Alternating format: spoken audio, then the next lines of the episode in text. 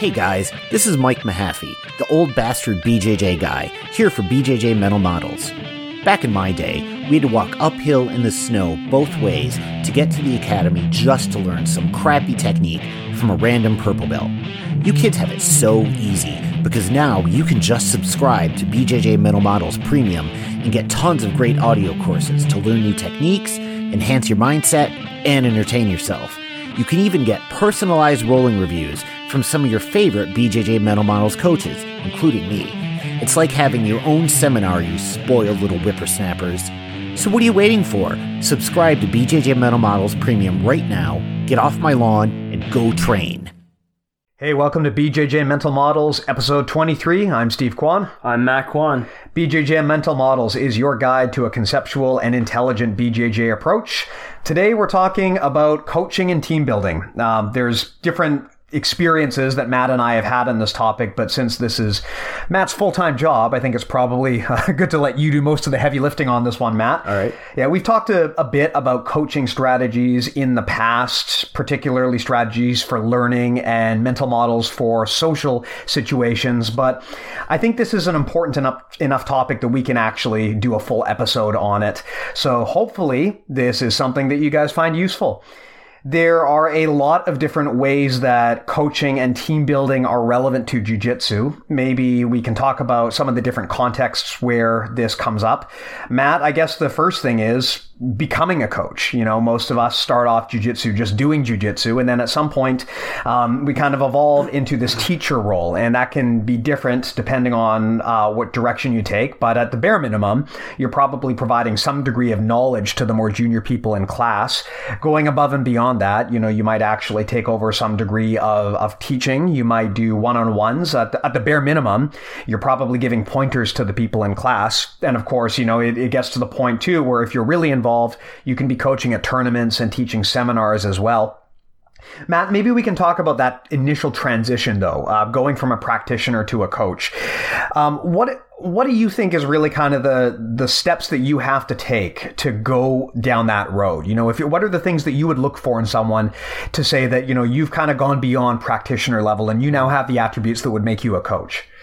Uh, I mean, it's a great question, and you know, us b- both being black belts, we definitely have gone through this transition where, you know, at one point you were just trying to struggle to survive, and then as you reach the purple brown belt levels, you start becoming somewhat of a mentor to people in the class, and uh, you know, by osmosis, you kind of become that coach figure, even if you're, you know, strictly a competitor or whatever. You're still kind of you're there to help in in a small way, right? I don't know many higher level ranks that aren't expected or don't embrace the role of of uh, helping in the classroom with some of the lower ranks even if being an instructor isn't really your priority.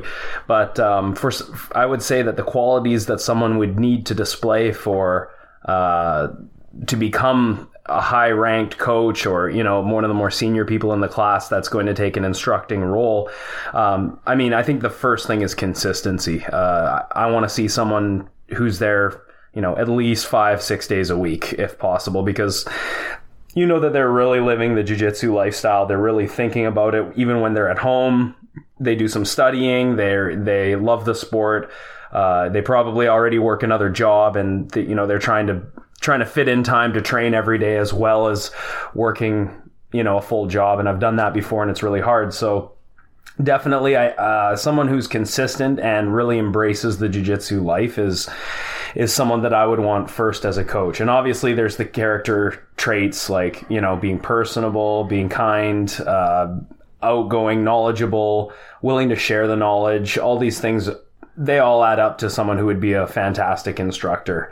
Um, and yeah, of course, like like I said, personable, someone who's you know not intimidating to be around, but uh, and of course on the technical side needs to be comprehensive with jujitsu, needs to be able to teach jujitsu, and uh, the new I, this never used to be a standard for me before when I was a purple belt because I didn't know, but the the alignment concepts and lever mechanic concepts and everything like that, those for me those have to be a prerequisite now for anyone that I want to teach.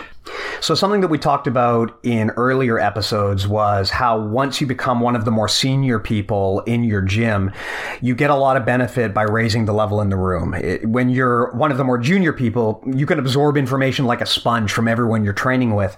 But when you become more senior, it is in your best interests to encourage the growth of the people around you because that's going to result in them giving you more resistance, which is going to make you better at jujitsu. And to me, that realization is one of the important things that means you're on the way to becoming a coach. You know, once you start realizing that you're gonna, you could theoretically get more in investing the people around around you than you would in investing just in yourself. That kind of understanding of, you know, contributing back to the team is one of the things that from a mindset standpoint I think means you're you're on the path to becoming a coach. Yeah, of course, there's going to be people out there who are strictly competitors and don't have an interest in being an instructor, just like there's people who have no interest in competing and enjoy instructing.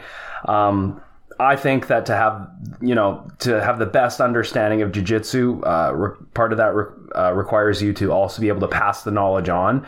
And for me, you know, jujitsu is my job. I have a true passion for instruction and also competing, but I understand that's not natural for everyone. But like you said, investing in your own team and building your team up, building up the people around you. Not only does it, uh, not only does it make you feel really great and fulfilled, but it also does raise the level in the room. So as a competitor, you'll benefit, you know, and, and you're basically in, creating an investment in the people around you and, you know, and it helps you in the end. And another thing when it comes to coaching, this doesn't mean that you necessarily need to be a formal instructor of the class if you're coaching. You know, coaching can just be a casual one on one thing where you help people learn.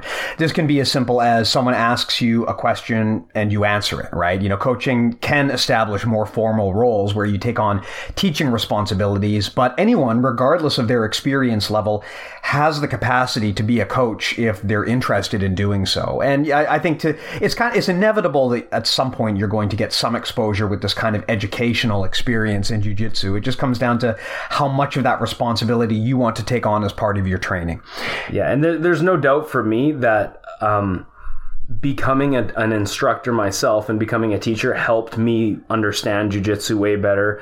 Um, it really helped progress my game as a as a practitioner and as a competitor. And I, I, find the same thing happens for my students when they start to acquire enough knowledge and experience that they can now pass information on. I see really great improvements in their game as well. So, you know, it's you really want to make sure that your students aren't just good at jujitsu; they're not just good at competing, but that they can uh, efficiently and correctly pass on the knowledge to other people. It reminds me of that quote from Einstein where if you can't explain something simply, you don't understand it well enough. And I, I think that's very applicable to jujitsu. There are a lot of situations where you might think that you understand how something works in jujitsu, but when you have to try to explain it to someone, you really struggle because it's hard to put it to words. And usually that means that you don't fully understand it to the extent that you could.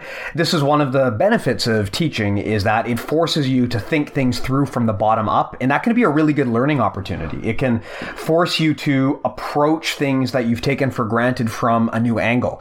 Sometimes I realize things about techniques or strategies that I never thought of before simply because someone asked me a question question. Mm-hmm. And in trying to answer the question, I had to think things through in a level of depth that I normally don't, right? Yeah. You, you know, when you've trained something and drilled something so many times, eventually it gets to the point where you're not thinking about it anymore, which is good. That's what you want. You want to be able to drill this stuff into your muscle memory. But the problem is once you've kind of drilled something into your muscle memory, it means that a lot of the time you're not really actively thinking about what you're doing anymore. And sometimes you, that denies you the opportunity to kind of add add new details or, or punch holes in your game. And that's where teaching actually can really help because it, it does force you to go back and analyze that stuff, especially if your students are good enough to ask you questions like, why did you just do that? Mm-hmm. Right? Mm-hmm. I love that question because oh, some, yeah. sometimes the answer is, I don't know why I just did that. Yeah. Maybe that wasn't actually a good thing for me to do. Yeah. One of my, one of my pleasures as being a teacher is having students question why I would teach something a certain way or why I like to do something this way. what's what's my thoughts on this? It really you know forces you to break down everything and and sort of reanalyze why we do things. And as a result, you know pretty much the only result, as long as you don't have an ego, is improvements are to be made. If you're one of those people that hates being questioned and you know you think that you know everything, I mean, you're probably not a high level instructor. Yeah, or uh, even honestly, a high level practitioner, I would say, right? I mean, if you don't have that kind of beginner's mind where you're open to feedback and open to learning, it's going to hinder your growth in anything, but it's going to be especially difficult for you to succeed as a coach or instructor. A red flag for me is when someone is teaching something and they are absolutely 100% confident in the conviction of what they're saying and they think they have the answer to everything. Or you ask them a question or challenge them and they just think it's ridiculous that this technique might not work right? Um, some instructors do that where they just seem so confident in what they're saying that um, you know it, they it seems like they're just talking like this move is an inevitability and there's no way that they could be missing a detail or misunderstanding something. Or you ask them well what if person the person does this? And they say oh that would never work or something like like that, right? You know, uh, someone who has a, a beginner's mind and is inquisitive and curious about learning should always be willing to have their ideas challenged. And one of the benefits of being a coach is you open yourself up to a situation where a room full of people want to challenge your ideas. And that can make you a lot better at the end of the day. Um, but as a good coach, I think it's critical to cultivate that beginner's mind in, in yourself and in your students so that everyone is curious and wants to learn and ask questions. Yeah. And I'll, and I'll be honest, when I, when I was first becoming an instructor, I think it was a purple belt when I started actually teaching classes.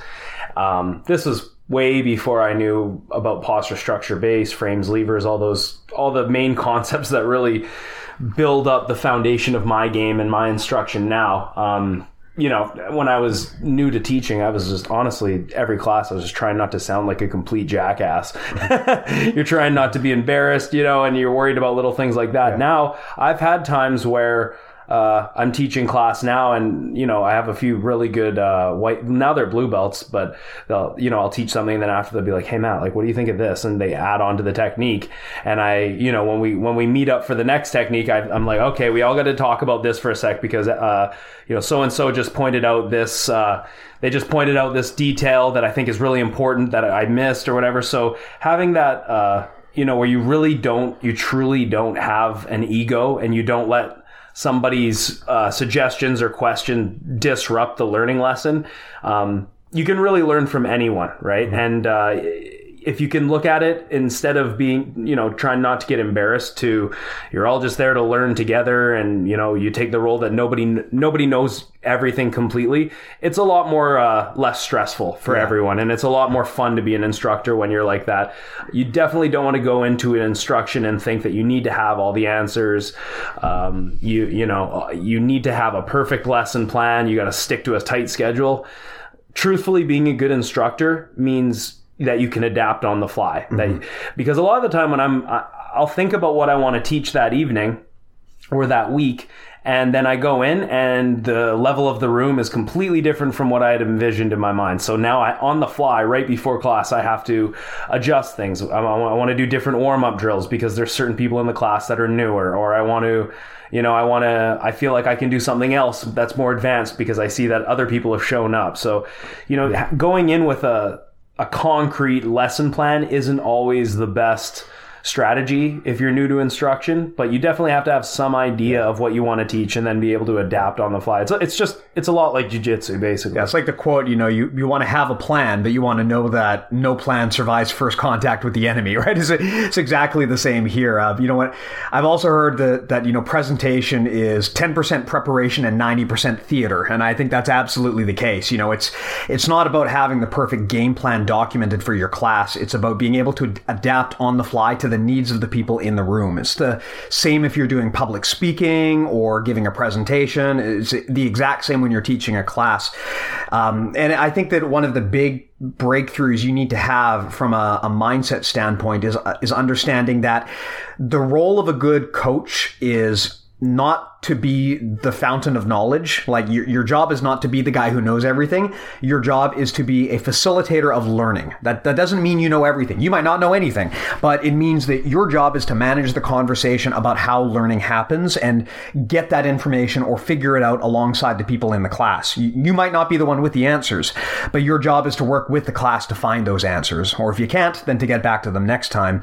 Um, and that, that could be hard to do, right? Because our, our egos don't want want us to admit that we don't know something, yeah. especially when we're supposed to be the instructor. Um, that's why, you know, this comes down to psychological safety, right? We want to have an environment where everyone feels confident asking questions. They know you're not going to be made fun of or shot down. Everyone knows that it's okay to not know things.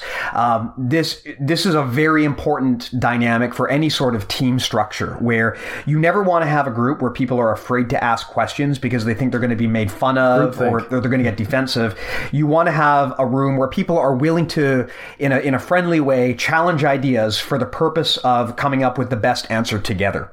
Um, that's that's super important as an instructor, and one of the things I like about jujitsu is we don't really well at, at, some point we do, but we don't really generally use terms like master, right? Like I don't call my my instructor master. Um, some people do. Some some people do, um, and, and, I mean to be fair, once you get to red and black, you're supposed to. But generally speaking, we say you know coach or professor or you know maybe crazy idea just call a person by their name right? Yeah. you know, we um, we we don't really have that kind of like authoritative structure in jiu-jitsu and that's one of the things that i think jiu-jitsu does very well. If you're expected to be a master it's very hard for you to admit that you don't know anything because you feel like you're not living up to the label. But if you're a coach it's a lot easier to admit that you're not perfect. Yeah, and I, I, think professor is actually Portuguese for teacher. I could be wrong about that, but um, I don't insist that people call me professor or coach. I mean, kids is one thing because I think that it, uh, you're teaching kids discipline at that age. You're trying to instill character and certain values. So I understand kids addressing you by uh, by a certain title, but I feel that uh, there's something pretentious about making parent, parents and and uh, you know your adult students call you master or master I think is the most pretentious one. Yeah. Also professor and sir and coach and things like that. I mean, we're all adults here. It's yeah. a business, uh, you know. I but then again, my school's not super formal. There's lots of there's lots of schools that are really mm-hmm. formal. Different martial arts are more formal, so I understand the uh, that there is a uh, a cultural difference there. Mm-hmm. Um, and I I definitely expect more discipline out of my kids than I do out of my uh, adult students. Yeah, I am, I understand that to some people the structured discipline of certain martial arts is very helpful to them, but I honestly find it kind of distracting and I I'm not I'm never really a fan of giving someone like an honorific that implies they're better than you, right? You know, yeah. calling someone like master is like that that's just kind of gross, really honestly. It's adults You're a racist. adults shouldn't think about people in that manner, right? You know, you shouldn't it, it's crazy especially to call someone master just because they've got a lot of practice pajama wrestling. Like really, for yeah. crying out loud, like yeah. you know, even professor. Yeah, even professor kind of... is a bit like you're. You know, I, I really prefer to uh, to work with people and not rank or authority. Right? Even even the belt system, I think, is a little bit much. Um, I I personally find that people are more likely to open up and ask questions and contribute to the group if you don't have people who are hiding behind rank or authority. And so, in that sense, I I personally don't like the whole professor thing. I mean, that said, I prefer it over master, but it, I find that it can be a distraction and it can kind of, you know, it, it I worry sometimes that it prevents people from really engaging with the group because they feel there's, there's this like power structure that they can't go against. Yeah. And it reinforces that power structure. Whereas I'd rather just be, I'd rather be in a training environment where it's more like a, a group of friends or even, you know, if you want to use the word family, uh, you can, but mm-hmm. I mean, it, it's not really a family. It's a business where people are paying it's money team, to learn. Right? It's a team. Yeah. And, uh, an organic team where everyone's on the same level, I find is much more enjoyable than an atmosphere where I'm the master, you're the student, you know, um, and I'm on a different level from you. Because like that's just I find it's an unnecessary hier- hierarchy uh, that is established and enforced. Yeah, So- and you know, even just from a selfish perspective, having that kind of hierarchy is going to hinder your growth because people won't question you. And as we've already established repeatedly, if if you're not challenged and and confronted with difficult situations, you don't have growth opportunities. So you really need people to be willing to ask questions of you. And we've talked in the past about how jujitsu is at its best when it's like a laboratory, and I think that that's actually one of the reasons why I think professor is kind of a you know it's a better title than some of the alternatives. But I think that the less hierarchy you've got, the more likely you are to have people treat the art like a laboratory. Yeah, and back to what you were saying about um, uh, being a teacher is sort of you know what what did you say ten percent? Uh, Ten percent preparation, ninety percent theater. yeah, that's great. Uh, the way Rob talks about it is is being an instructor. It is a presentation, right? You go do a seminar, it's a presentation. You go teach a class, it's a presentation. It's even more so when you're teaching the kids because you do have to be a bit more theatrical, and you really have to simplify things, right? So, uh, being an instructor, the goal isn't to give them all the information. In fact, that's one of the biggest mistakes that I see a lot of instructors make. I used to make that that problem. I'd go and teach a class and we're doing way too many techniques, right? It's it's more important to know how much to give the students don't give them so much that they're you know they can't remember anything uh, structure it in such a way that the knowledge gets retained within the students make sure that you can you know you can be that medium that uh, transfers the knowledge to your students effectively and the way rob deals with it is you know if, if people in here don't get something it's not your fault. It's my fault for not portraying that information to you in such a way that you can absorb it right? And um and uh, sometimes you'll see practitioners or competitors that are amazing in competition but as instructors they lack a lot of crucial crucial traits that allow them to be really successful instructors. And you see this a lot. You see this with some of the highest level grapplers in the world. Um, and it comes down to not only the understanding of mechanics and concepts, but uh, the the actual presentation of being an instructor. And sometimes language barrier does play its role as well. But definitely there's a difference between being really good at jujitsu and being really good at teaching jujitsu. Yeah, you know, I, I think what you've described there is uh, a very important takeaway whenever you need to teach someone something complicated. You, you need to understand that you can't give people all of the information all at once and expect them to process it. Like, you know, you need to build in, you need to kind of do this in layers and in steps. We talked in the past about incremental learning where, you know, you, people aren't computers. You can't just like copy and paste all of this knowledge from my brain to yours. I might need to take baby steps. I might need to, sta to start off with just the very simplest ideas. And then at some point, I'm going to start to see the limitations of the move myself and encounter issues myself. And that's when I'm ready for the next step. Um, we had a seminar actually yesterday with my instructor, and it, it was kind of funny because it was a group of people that he wasn't super familiar with. So I, I get he didn't really know exactly what the level in the room was. And we started off by talking about um, you know one particular move, and then he realized, okay, we got to dial this down a little bit and talk about something more fundamental. So we started talking about like framing and using your hips. And then after a few minutes of that, he realized, okay, well, you know, we got we're going to have to adjust this again. Let's just go back even further and, and talk about something even more fundamental, like how to pin somebody. And um, that that kind of uh, that kind of thinking requires you to be able to pay attention to what's happening in the room and adjust your lesson on the fly so that the people who are there are going to get the most benefit out of what you're presenting. Because if you're at like step 10 and people are still struggling at step one, Yeah. you're wasting everyone's time. There's no shame in going back and covering basics or fundamentals, even if people should technically already know these things, right? Or at least you think they should. I mean, in, in this example I'm giving, like this was a room full of like, you know, black, brown, purple belts. And still we were going over base fundamental stuff um, because we felt that there was something to get out of it. So it, that, that's really important to understand when you're, when you're teaching is you've got to monitor uh, what your students are absorbing and if they're at the level where they can absorb the kind of complexity you're presenting. And I also think there's something to be said about if you're the main instructor overlooking everything.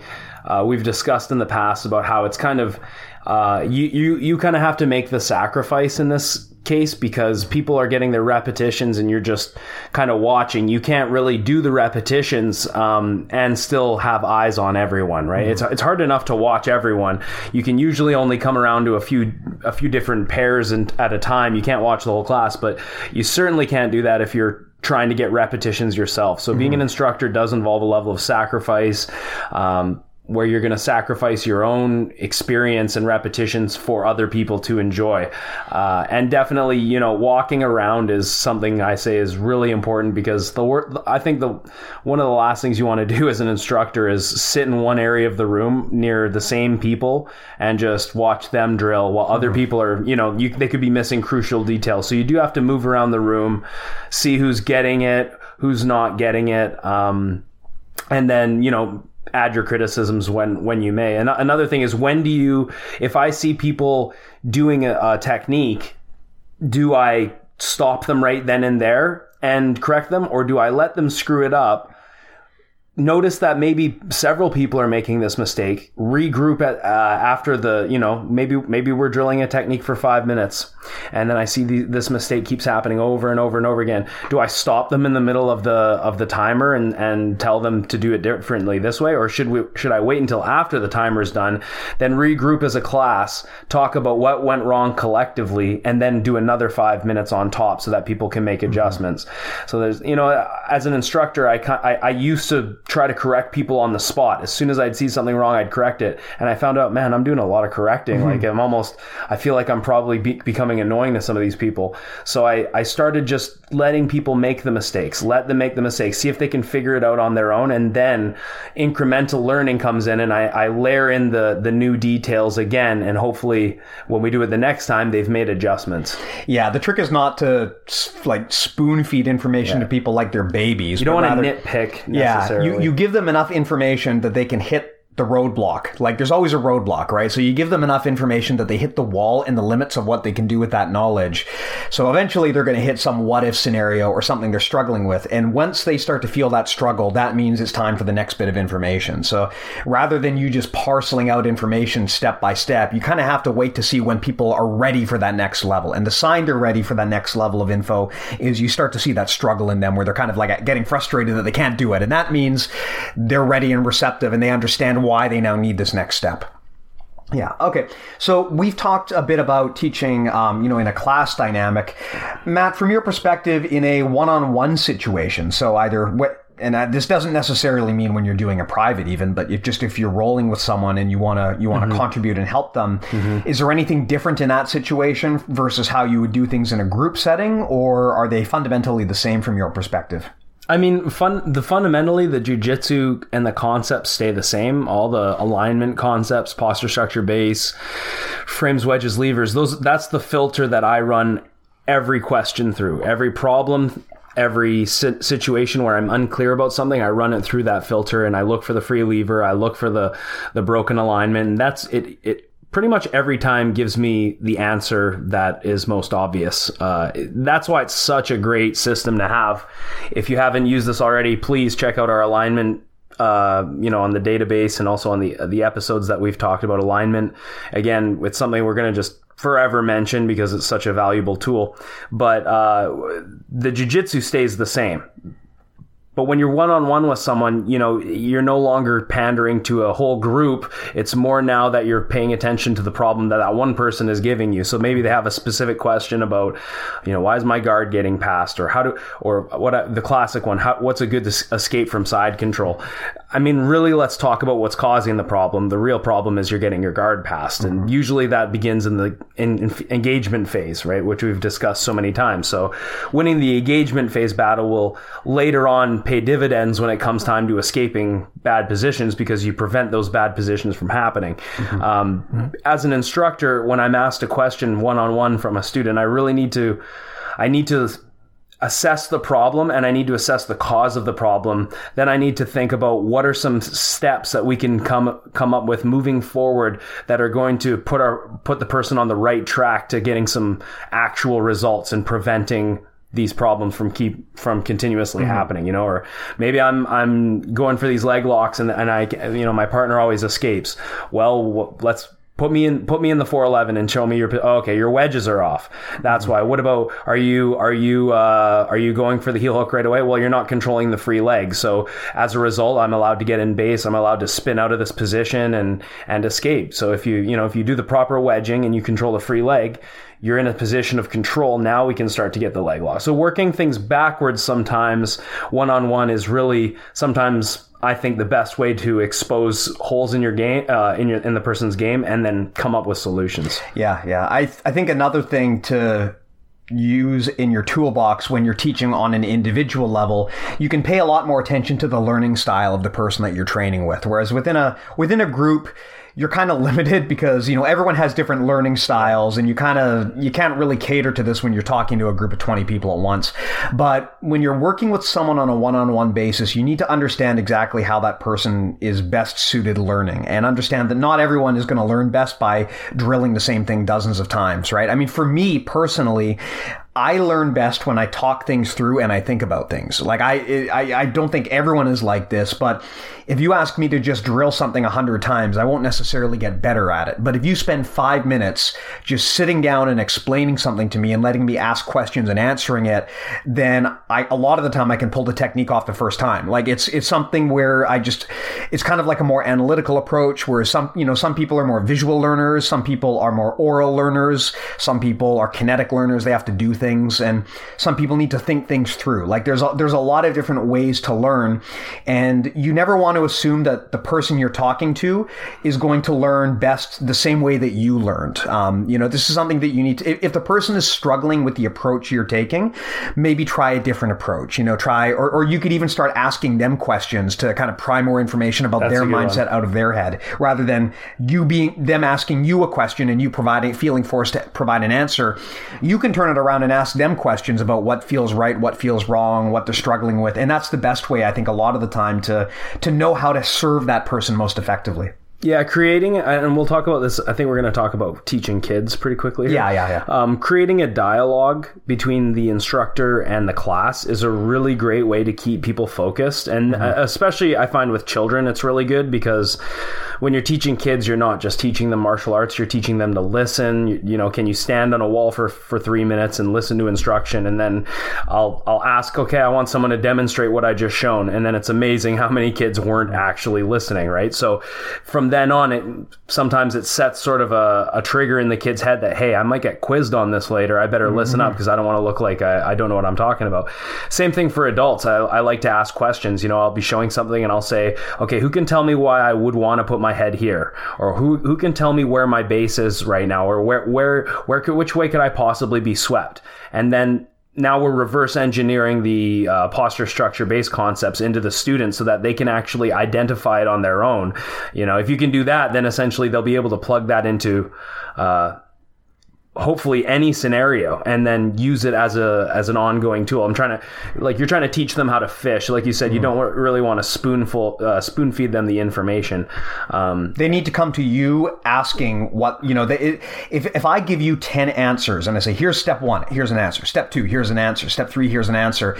That's kind of overwhelming and without context. But if i give you step one and then you come back to me with a question then i'm re- then you're ready for me to give you step two. And it means that the learning dialogue is back and forth rather than one directional. And that's always going to be more effective. For sure. Yeah. It's, it's almost kind of in some ways like, um, it's not really Socratic learning, right? Socratic learning is when you basically ask, you know, you kind, you kind of use questions as a, as a basis to learn. But in this case, it's like you're trying to get the other person to want to ask that question. Yeah. You want you want to let them feel the pain caused by the limits of their knowledge. Yes. And then you want them to start asking you questions. And you need to draw that out of them because that kind of inquisitiveness, first of all, it's it's just good learning habit, but also it means that that person is more likely to be interested in and retain that knowledge once you give it to them. Mm-hmm. Yeah, cool. Um, in terms of uh, one-on-one situations, you know, uh, anything else, Matt, that you want to add on that topic in terms of like how to deal with people from a one-on-one basis? Um, I I find one-on-one is always in a way it's easier than teaching a class because you can focus your information uh, you can focus your attention on one person but in another way like if it's a private I think it's harder. you, yeah, Yeah. It, it could also be quite, quite difficult because you know you, now you're on the spot. You really have to, especially when people are paying you for your time. The last thing I want is for someone to do a private with me and then come away thinking that it wasn't worth it or that I didn't help them. Right? So Well, not just that, but I find that in one-on-one situations, you tend to go into a lot more depth, right? Because you're basically going down the rabbit hole with that person. When you're when you're in a group setting, you normally normally there's one high-level thing that you want everyone to achieve, but when you're catering to one person, they might take things in a very different direction. You know, if you start asking me about like um instep guard or something, yeah, maybe I can answer your question. But if we keep going going down that road, we might wind up talking about single leg X or you know leg drag sweeps or weird things that um, I didn't expect to be talking about. So you can there's a level of depth that you can get into when you're dealing with an individual person versus a group. Um, in that for that reason, I find it's often more challenging to deal with just one on one because it's not just like a question and answer, but it's a series of questions that tend to come up that build on the previous one, and you wind up kind of like building a like a tower of knowledge in this one meeting with a person, right? yeah, one on one, you can definitely. I think you can cover far more knowledge. Yeah, yeah, yeah. Okay, cool. So on on that topic, I mean, we you alluded to this earlier, Matt. But when it comes to coaching children, now, um, you know, other than having a child, I'm not particularly an expert in coaching children in a jujitsu standpoint. But I know that you've been doing this for a while. Let's talk about this a bit. Like, what what is different when you're coaching children versus coaching adults? I think the main thing that's different is just uh, the attention spans are is the main difference. Um, when you're teaching a room full of adults, they're they're there to learn. They're paying you to learn. They want to learn. Uh, they want the knowledge. When you're teaching kids, The parents are paying. The Yeah. parents want the kids Yeah. to learn. The parents want the knowledge. exactly like a lot of the time they don't want to be there and uh, and it can be a struggle especially for some kids to keep them motivated you know they, they they do a few reps and then they just literally lie there limp or they're in the middle of a match uh, or a middle of a sparring session and then they just give up on you right and it's your job as a coach to constantly push them along constantly keep them motivated uh, and keep them moving honestly mm-hmm. from a physical point of view and from a, a hypothetical point of view. And and it can be really tough because teaching children you definitely you need to shave the level of details probably by 75% as mm-hmm. compared to adults. Yeah, it's a good example of incremental learning. When you're dealing with children, you have to start with just the base level information and you have to understand that you're dealing with a child, right? Someone who might not have the attention span or the ability to think at a complex level so that they can understand these really difficult concepts. You got to be willing to give them what they can handle. Yeah, kids learn at such an amazing rate, and they're like little sponges. But at the same time, they they still don't have the same awareness or uh, coordination as most adults. So they're still learning how to move, learning. You know, if I some kids I say put your right arm here and grab the collar, they look at me like I'm speaking a totally different language, and then some kids get it right away.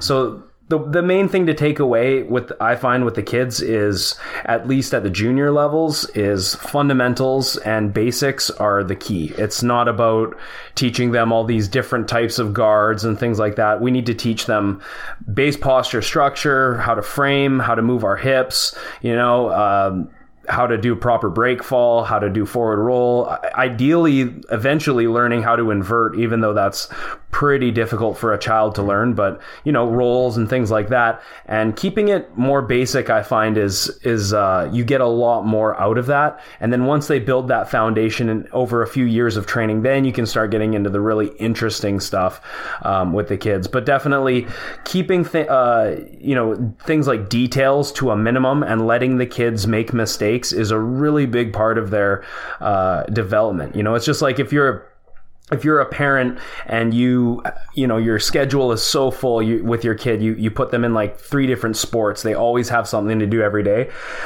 I don't think that's really good for the kids. I think it's good for a kid to have time to be bored, have time to have thoughts to themselves, have time to just be free and to play and to uh, you know have to just think and and not just be constantly rushing doing stuff. Um, Oh man, I've got I've got so many thoughts on these topics here. I mean, uh, you know, my my first thought, of course, is if you're teaching your kids about like levers and wedges at that age, they're going to kick ass when they get to grade nine and they have to do science. They're going to be so ready for that. Well, how, how many kids learn about posture. Like we tell them, we tell kids to stand up straight. We don't explain why. We don't explain why. We don't explain that when you do sports, your body there's going to be, uh, you know, the, the most effective position for your your limbs and your and your spine for every position. That that standing up straight has so much more to do with, uh, you know. Um, efficiency and effectiveness not just you know just because we're trying to be strict on you but it literally portrays confidence and shows that you're uh,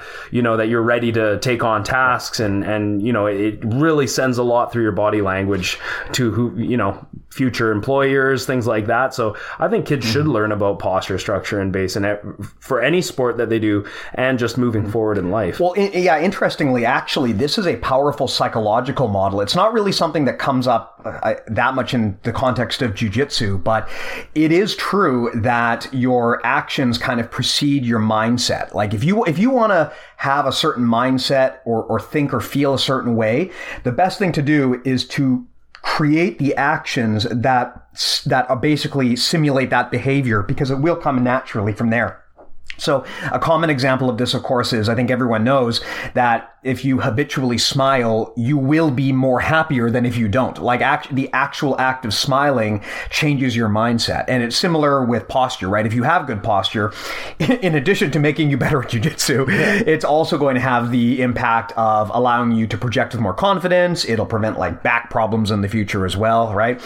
Um, and these are things that you always want to make sure that you're explaining to kids so it doesn't just sound like a bunch of grown-ups telling them what to do. Um, you know, and when you're dealing with kids, I mean, Look, I'm I'm not going to tell you how to raise your kids, except that I absolutely am.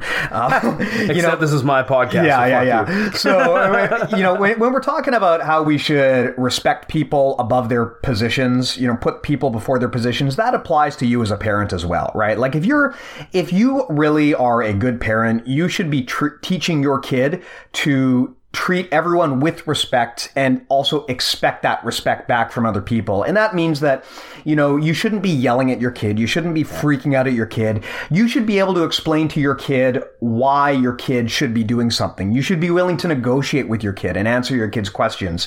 Um, and that, that means that, you know, if, especially if you're in a difficult situation, like if you're coaching a bunch of kids, you don't want to be that instructor who's like yelling at kids or is losing his composure. If, if you are a if you are losing your composure because of children, you have to ask yourself who's the real child in the room. Because yeah. because look, if you're not able to control your emotions, then you're maybe you're not maybe the kids aren't the one who are children, right? You know, maybe yeah. it's you. You need to set that example and show them that you're in control of, the, of your emotions and teach them to be in control of their emotions because kids are going to emulate they're going to learn from you, right? If you're not acting like an adult, you can't expect them to so act true. like an adult either. And definitely when I go and teach kids, you know, my my whole thing that I keep telling myself is I'm here to teach them jujitsu. They're going to teach me patience. Yeah. So it's really it's a two way street, and and I've learned so much about being a father and being a coach through coaching children. It's it's a really uh, it's a fulfilling thing, and it is really frustrating at times. But um, you know as a, from an instructor's point of view, it really has benefited me a lot. And I can understand how people that are, you know, really new to the sport and new to sports how they learn different things and little tricks that I can do, little games that I can play to help them learn. It's a really fascinating topic to to think about. But be, definitely, they're all going to learn at different rates, and you know you can only go through so much at a time. Usually, in a forty-five minute kids class, I only teach mm-hmm. one technique. Usually, the rest is filled up with basically live sparring, uh, drills, and then you know usually a game at the end. So when you're teaching kids, I also have to say that you have to set rewards as well, and there's also got to be consequences for um, you know things like lack lack of uh, motivation or if they're if they you know not being respectful or, or acting out then there has to be consequences for that. You can't just let them get away with it. And then you know if everyone trains really well you have to double down and make sure that they really know that you're impressed with them that you're proud that yeah. they tried hard. You give them that constructive uh, that positive feedback and then you reward them with a game. Yeah and, and, the thing to bear in mind here too is that when you do um, you know when you do impose rules and restrictions and and punishments like this they have to be reasonable reasonable, agreed upon, consistent, and they have they have to be something that makes sense, right? You know, if you're just a just a rampant disciplinarian, um, you know, you don't want a situation where kids are afraid of you because you're a, the authority. They need to understand why these rules are in place. They need to understand that the rules apply consistently to everybody, and they need to understand why the rule. You know, they need to to some extent agree to the rules as well, right? You know, it's it is a negotiation, even Yeah. though they're children. It, you know, I'm, I'm reminded of the golden rule, right? You know, you you treat others the way that they want to be treated. The thing is, a lot of the time with children, people kind of forget that children are people too. They're just at a different developmental stage. But all of these mental models that we've discussed apply to children just as well as adults, right? And you've got to, you know, put have some empathy and put yourself in this kid's shoes, right? They've been deposited at this martial arts school that they may not even want to be at. They probably had other things that they wanted to do with their day. They don't know anyone there. They're being asked to do things that are confusing. They may be intimidated. They're not at the physical developmental stage where they might even be able to do the things that they're being asked to do. Same with, uh, you know, cognitive capacity. So you've got to put yourself in their shoes and understand that, you know, they might not be getting, they might not be getting difficult because they want to piss you off or anything. It could just be that, you know, it's, look, th- this is a lot to put on someone who's three to four to five years old, right? And it's something that you have to have empathy about if you want the kids to really respect you, right? And you have to treat them like they're people. And you know, there is, uh, you know, call, call me. Uh, I don't know what you want to call me. I feel like teaching boys and girls is eh, there are distinct differences between the sexes. I find that girls are really good at following directions. They listen. They really try hard. They try to they try to make you proud as an instructor. They want that feedback. Whereas boys, a lot of the time, they just go and do whatever they want. They're they're hard to keep the attention span. And and you know what? I know I know it's the exact same thing inside of school too. Like uh, in classrooms, boys generally want to play and roughhouse, and girls, you know, are more interested in following directions and and doing well and and uh, impressing the instructor. So you do have to have patience for the boys, and you also have to engage both boys and girls. Uh, you know where where both of them are going to have a good time. They're not going to fear you like you said. That's one of the main things too. I i know kids that have left from other schools and they said that their last instructor was uh really mean is what they said. And i know i know that that instructor was just trying to discipline them but there's a fine line between discipline you know and uh and still having that openness where a child will you know not be afraid to come in. They're not i don't want my students to ever fear me right? Like that would be that would be one of the most horrible things ever. I want them to respect me but not more than you know just as much as anyone should be respected. And uh, if they have questions i want them to be able to ask me questions. And uh, you know i'm not gonna i don't want to ever respond with anger towards them even however frustrating it can be right? So like i say i teach them jujitsu they teach me patience. Yeah, that's a great way of thinking of things. So, another situation, um, coaching at tournaments. I mean, this is different from everything else we've described so far, right? In all of these other examples, the goal of coaching has been to learn and to help people learn. In a tournament capacity, your goal is now to help people win. And, and that's, that's quite different, right? The dynamic is very different. You now have this, you know, there, there is now an, another party involved. There is the opponent, right? And the opponent's team. Matt, this is an area where you have a lot more experience than I do. So tell me about this. You know, when you're, when you're dealing with coaching at tournaments, how does the situation differ? I mean, something that I actually struggled with a lot. Um, not gonna lie, for the most of my journey, I've not been a good coach at tournaments. Uh, you know, giving information, like giving instruction that I look back on, and a lot of the times I cringe. I find just just like teaching kids, uh, coaching at tournaments. Sometimes, in terms of instruction, especially during the match, less can be more. Uh, Usually, when I'm competing, I only want to hear a few things from my corner, and that's going to be uh, how much time's left, what are the points, you know, and and then some small little adjustments. One thing I don't want to ever hear or say is, "Go for the armbar," or you know. You got the you got the ankle lock right there. You know, it's like uh, unless you're literally playing a mind trick with your opponent, you're kind of telegraphing the play, right? So, Yeah. um, And really, like, if your if your guy doesn't know that to go, go for the armbar, like, you probably mess something up in training months before, right? You know, it's Ex- it, by the time you get to that point, that person should have en- enough knowledge and enough experience that they can do the stuff on their own, right? The purpose of coaching should be additive. It shouldn't just be to parrot things that are probably going through the person's head already. Yeah. but that's part of what makes coaching hard is like, what can you really, what value can you really provide? The guy, you know, you're not the one who's got someone trying to break their arm, right? You know, yeah. you're, you're the one sitting on the sideline. You've got the easy job. So what value can you really provide to that person on the mat who, with an active competitor who's trying to beat them? I guess the main thing you can, you can kind of break it down into three sections as a, as a coach. Uh, there's going to be the pre-competition you know, instruction leading up to the competition, uh, all the stuff in the gym that you do, plus the game day, how you're mm-hmm. gonna get your students' mindset right for for competition, and that comes with a lot. I find, you know, if you're, if you're not an experienced competitor, it's pretty hard to relate to to somebody who's going into a competition, tell them how they should be feeling. But things mm-hmm. like, you know, don't be. Uh, don't you know don't don't be too nervous. Don't don't be uh, don't be so respectful of your opponent that you you know that you're worried about what they're going to do to you things like this you know get ready for the next match. Don't be don't blow all your load in one match. Get ready to fight again. Be happy to fight again. Look forward to the next fight rather than just saying to yourself oh my god I want to go home. I want the stress to be all over right? Because that's a that's a losing mindset for sure. So the, there's the pre-competition mindset. There's the during the competition coaching that's going to happen during the match. And then there's going to be the follow-up post-competition coaching that where we're going to debrief. We're going to talk talk about things that were done well, things that were done wrong during the matches, things that we can improve upon for next time. Because if you don't have those three stages, um, you're, you're, it's just, you're missing opportunities to improve from mistakes and whatnot. So, and then you know during a match usually the only things I, uh, that i usually talk about are score time uh, basically things that re- uh, are relative to alignment. And and a lot of the time, I think what would what would Rob be yelling at me right now?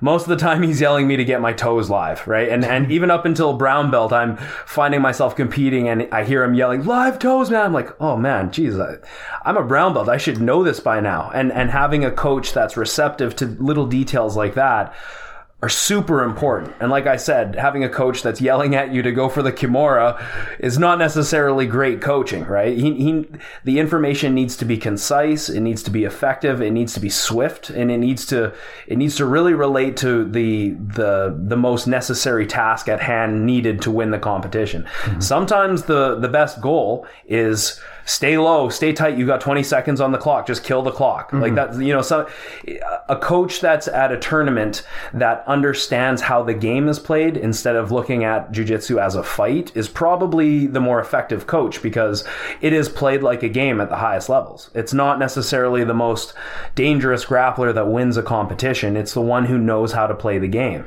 So if you have a firm understanding of the points and of, of a strategy as a coach, you could probably give a lot more better information to someone in a competition than someone who's got a bunch of street fights, right? Mm-hmm. Uh, it's just it's just a totally different style of fighting that's really important to understand. And then as a uh, post competition instructor, when the matches are all over and you know maybe your student won, maybe they're lost, uh, if if they lose, it's going to be easier to find things that they did wrong if they blow through all their opponents, then there's going to be less to learn because they, they had such an amazing showing or, or, you know, all the students that they fought sucked. if you want to put it that way, it's going to be harder to find mistakes. But it's always important to think about, you know, even, even when I've won competitions, I've come right off the mat and then Rob instantly started telling me things that I did wrong. and I'm like, wow, that's, uh, you know, it's, it's kind of hard to hear right now because I want to hear praise. I want to, I want to be uh, validated. But at the same time, like that is what really makes you learn is uh, having those things pointed out to you. And, um, you know, the last, the last thing I can recommend is always try to get your matches on tape. Uh, that's one of the best things you can do as a competitor is watch your own matches, especially when you lose. If you're losing competitions and you're not filming yourself and watching tape, you're just, you're missing out on crucial uh, you know that that's a really big opportunity to learn and for god's sakes get two different people to hold the camera and to coach. You do not want your coach yelling instructions into a camera. That competition footage will not age well. I saw some amazing tournament footage the a while ago where the same guy was coaching as was recording and he was just screaming into the phone and like the audio was going out you couldn't hear anything it sounded like static it was just absolutely brutal yeah and and from a competitor point of view just on a side note there's things that you want your cameraman to think about so you know, I whenever someone films my matches, I always want to make sure that they have an angle where the referee's table or, or the judge's table isn't really obstructing your vision, and also things like you know, don't stop filming until someone's hand gets raised so that it doesn't get stopped partway through. Just little things like that.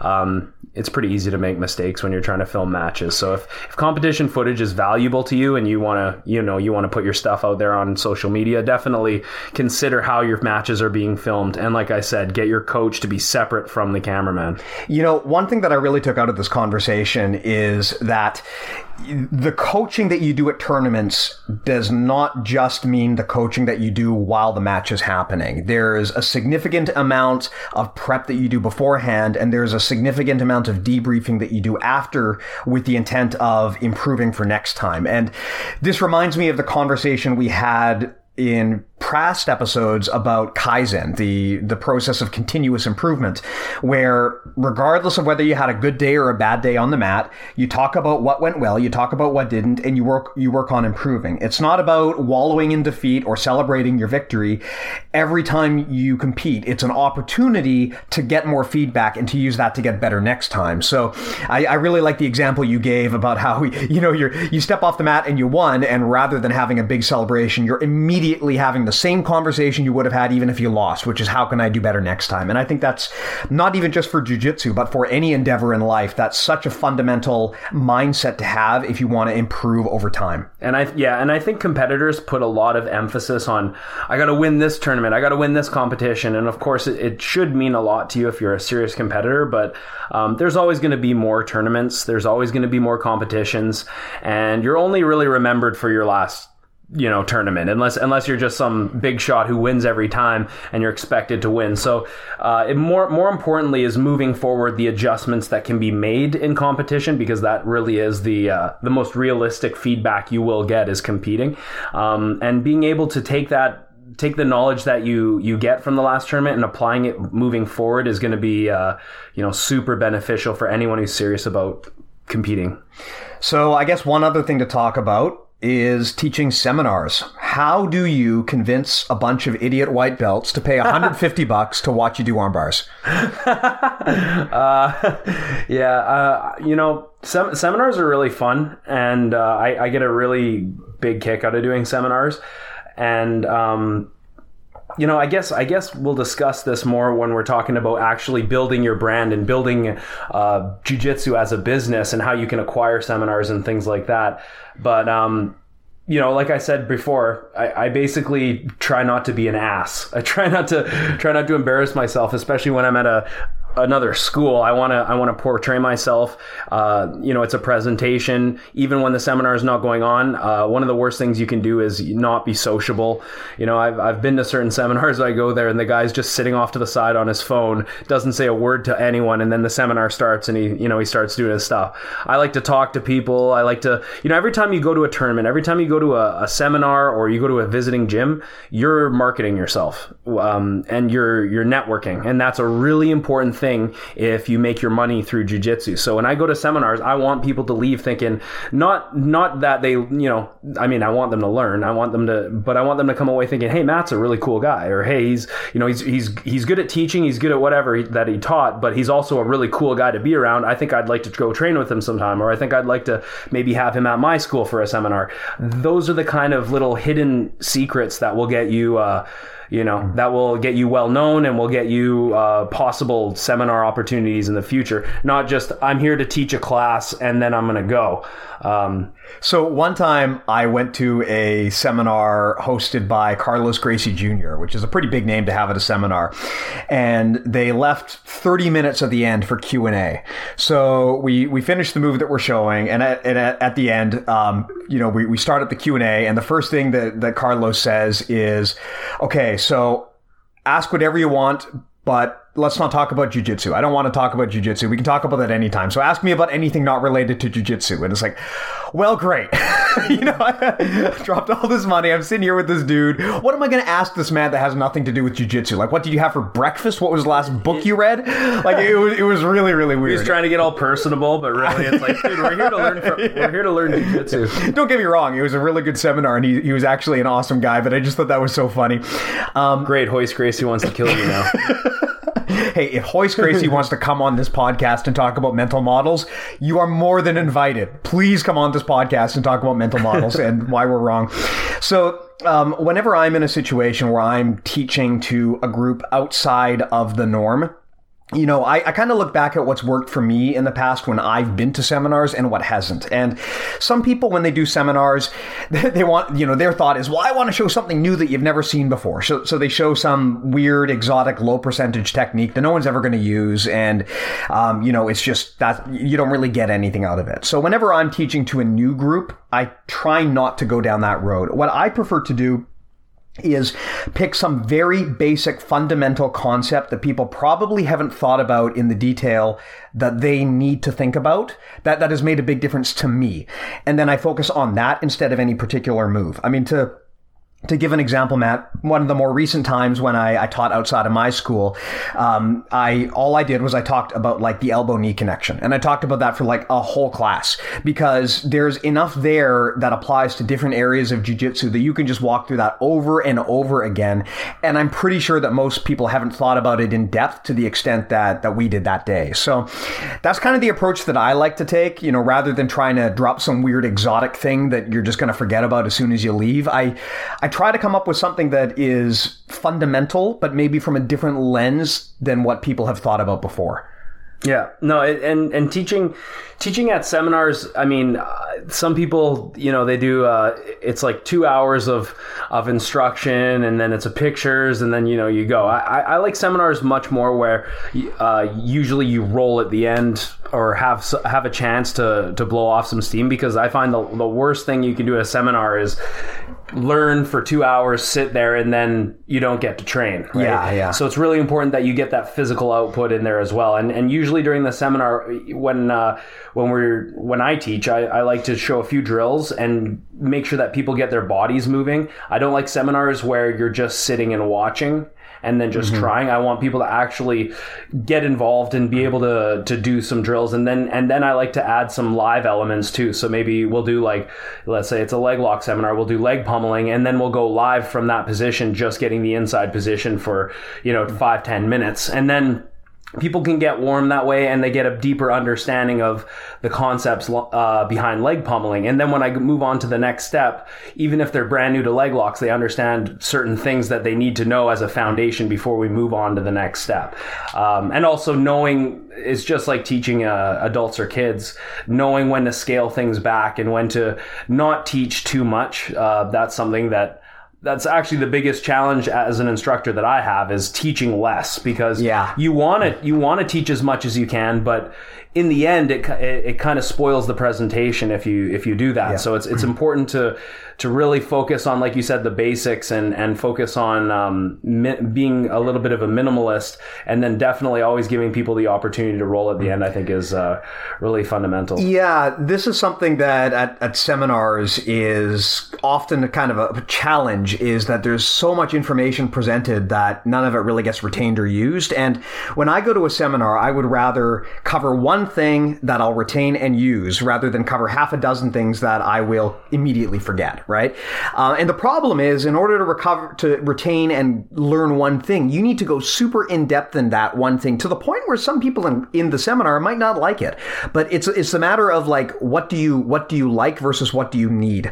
you know, a lot of people hate like drilling the same thing for 10, 20 minutes, but the reality is you're going to learn a lot better if you do that rather than having like just a smorgasbord of random techniques. It's much better to pick one thing and deep dive into it, even if some people in the, the class don't like that approach. You know, it's yet granted you want to kind of play the crowd and you want to give people what they want, but you also want people to understand that they're going to learn more if you can deep dive into a single thing. And that's, it's hard to do. I mean, I remember that the last seminar that we did with your instructor, Matt, it was like a two and a half hour seminar where we did one move.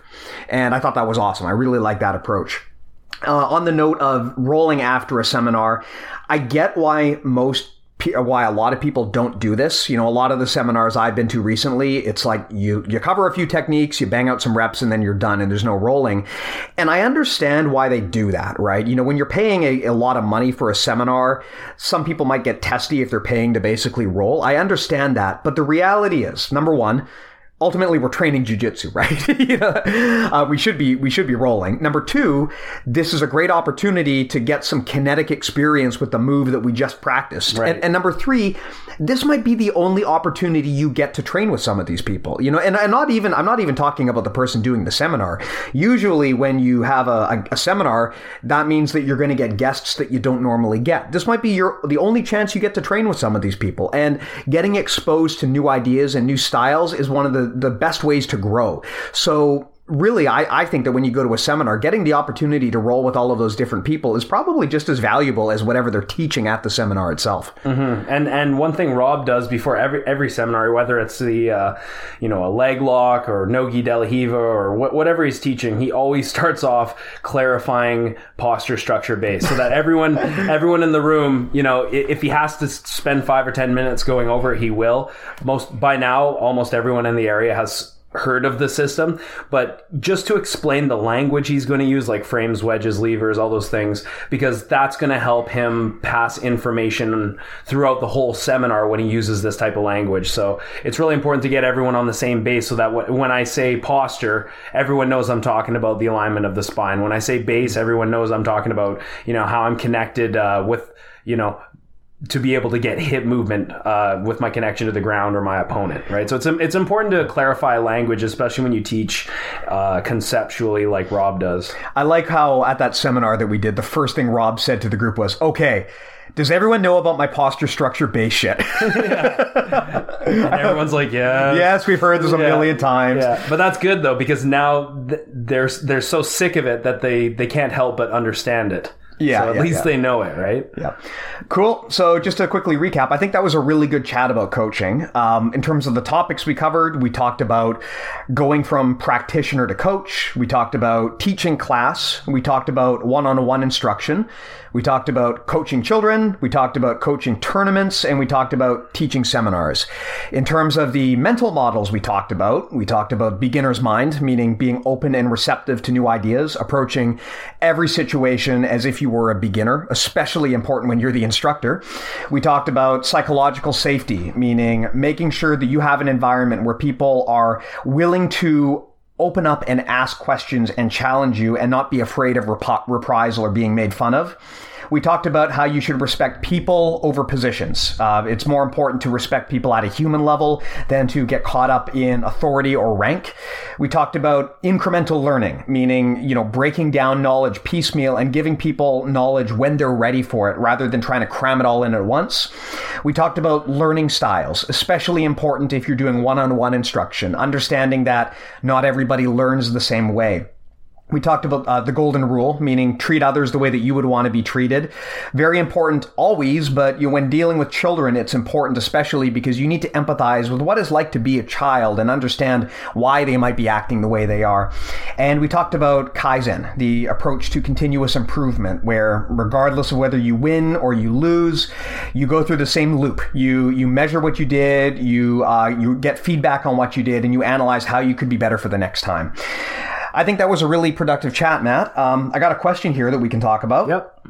So we were asked by a new blue belt, um, what are some mini games that can be played to quickly develop my game? For example, grip fighting games to get and remove grips. What other ways can I build a foundational strategy so that I'm not trying to do random techniques, but instead working a consistent game with clear objectives? Well, if you're going to look for games and stra- uh, little games and and uh, like micro battles that you can use to sort of program yourself, I'd recommend checking out uh, what Rob calls "fuck your jujitsu," which is basically target sparring, except somebody has. Uh, puts a handicap on themselves. So, for example, if I'm if I'm tar- uh, doing fuck your jujitsu and my goal is to get better at active basing and st- keep maintaining top position, then my opponent, I'm basically just going to walk into my opponent's guard, let them have the guard of their choice, let them have grips of their choice, and let them try and sweep me. Uh, I'm not going to go for submissions or passes. I'm literally just trying to base out and prevent my opponent from sweeping me. So, uh, th- and you can check this out on YouTube. It's on the uh, Rob Biernacki Online Academy. I'm sure there's tons of uh, footage out there of Rob explaining what this is. Uh, it's basically just a target sparring where we remove. Um, we remove a uh, a portion of the training so that you maximize the repetitions with um, in a live scenario, but you're target sparring it in such a way that you don't have to worry about getting submitted or anything. For example, another one is if you're doing guard retention. One thing Rob does is you'll be on the bottom maintaining guard, uh, and the person on top is trying to pass your guard, and all you're allowed to do is guard retention movements. So you're not allowed to grip up and put your opponent in lasso. But what you are allowed to do is as they try and pass, you're allowed to, you're not allowed to make grips, but you are allowed to do hip escapes, inversions, uh, top stepping, uh, you know any type of guard retention movement, and as a result, your guard retention becomes a lot better. Um, focusing more on that rather than focusing on sweeps and submissions. So you're really just taking uh, a target target sparring scenario and maximizing the repetitions in a live setting. That would be my recommendation. Yeah, we're essentially talking about training handicaps here. Uh, if there's something that you want to focus, the easiest way to do that is to remove all of the other aspects of jujitsu so that the game you're playing only focuses on that. Um, an example that I like to do because uh, I, you know, I feel that most people neglect the engagement phase of guard. They just, you know, most people don't really play the grip game intelligently. To give people a chance to play that, one thing I like to do is have my guys, you know, start from guard, and rather than focusing on, you know, normally the way that people do guard drills is um, as soon as someone passes or sweeps or gets a submission, then you reset. Um, the way that I like to play it is as soon as someone gets their grips and is able to hold those grips for like three seconds, you reset. And by doing that, by basically removing passes, sweeps, and submissions, so that the only thing in the training scenario is grip fighting, it forces people to engage in that capacity. And that's a that's a good strategy if there's something that you specifically want to work. Just create a rule set for jujitsu that removes everything that is not what you want to work on. Exactly. It would be like it would be like I want to work my engagement phase from the uh, seated position, and then we just go live. Well, what if my opponent immediately passes my guard and we we we just keep going live? I'm not going to get any grip fighting training out of that. Now, if he passes my guard, uh, or, or, you know, if he's not allowed to pass my guard and we're literally just fighting for grips or whatnot, then we're going to maximize the repetitions of, of getting grips, seeing what happens when I grab certain grips, seeing what, you know, what, what reactions I can generate by doing certain things. It's going to be much more concentrated, uh, pertaining to my goals of the engagement phase rather than, you know, just basically just sparring, right? So I think that uh, Fuck Your Jiu-Jitsu is a really great tool to use and, and can be used really well as a warm-up as well. I think the name's dumb.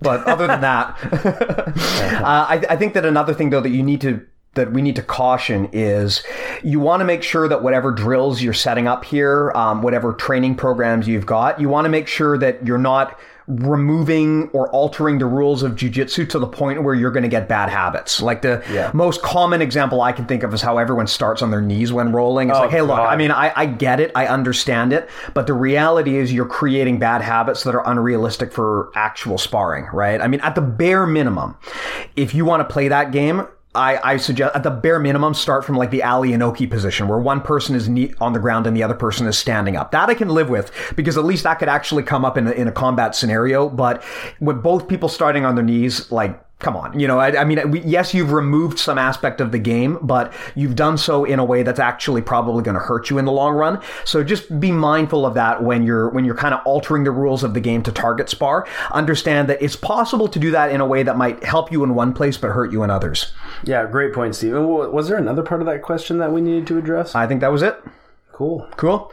Awesome. Well, thank you again, guys. Great talk, Matt. Um, this is probably going to be the first part of a longer series where we talk about um, kind of the aspects of coaching and team building and gym building. Um, I'm thinking that, you know, this episode we went pretty in depth about coaching. I'm thinking that the, the next one we'll probably talk about uh, a more broader, more broader concept surrounding how to build a quality team. And then after that, uh, probably at least one episode about the aspects of starting a gym and running a gym as a full time business. Cool. Can't wait, guys. And uh, keep your questions and comments coming. Really appreciate the support. Absolutely. Take care.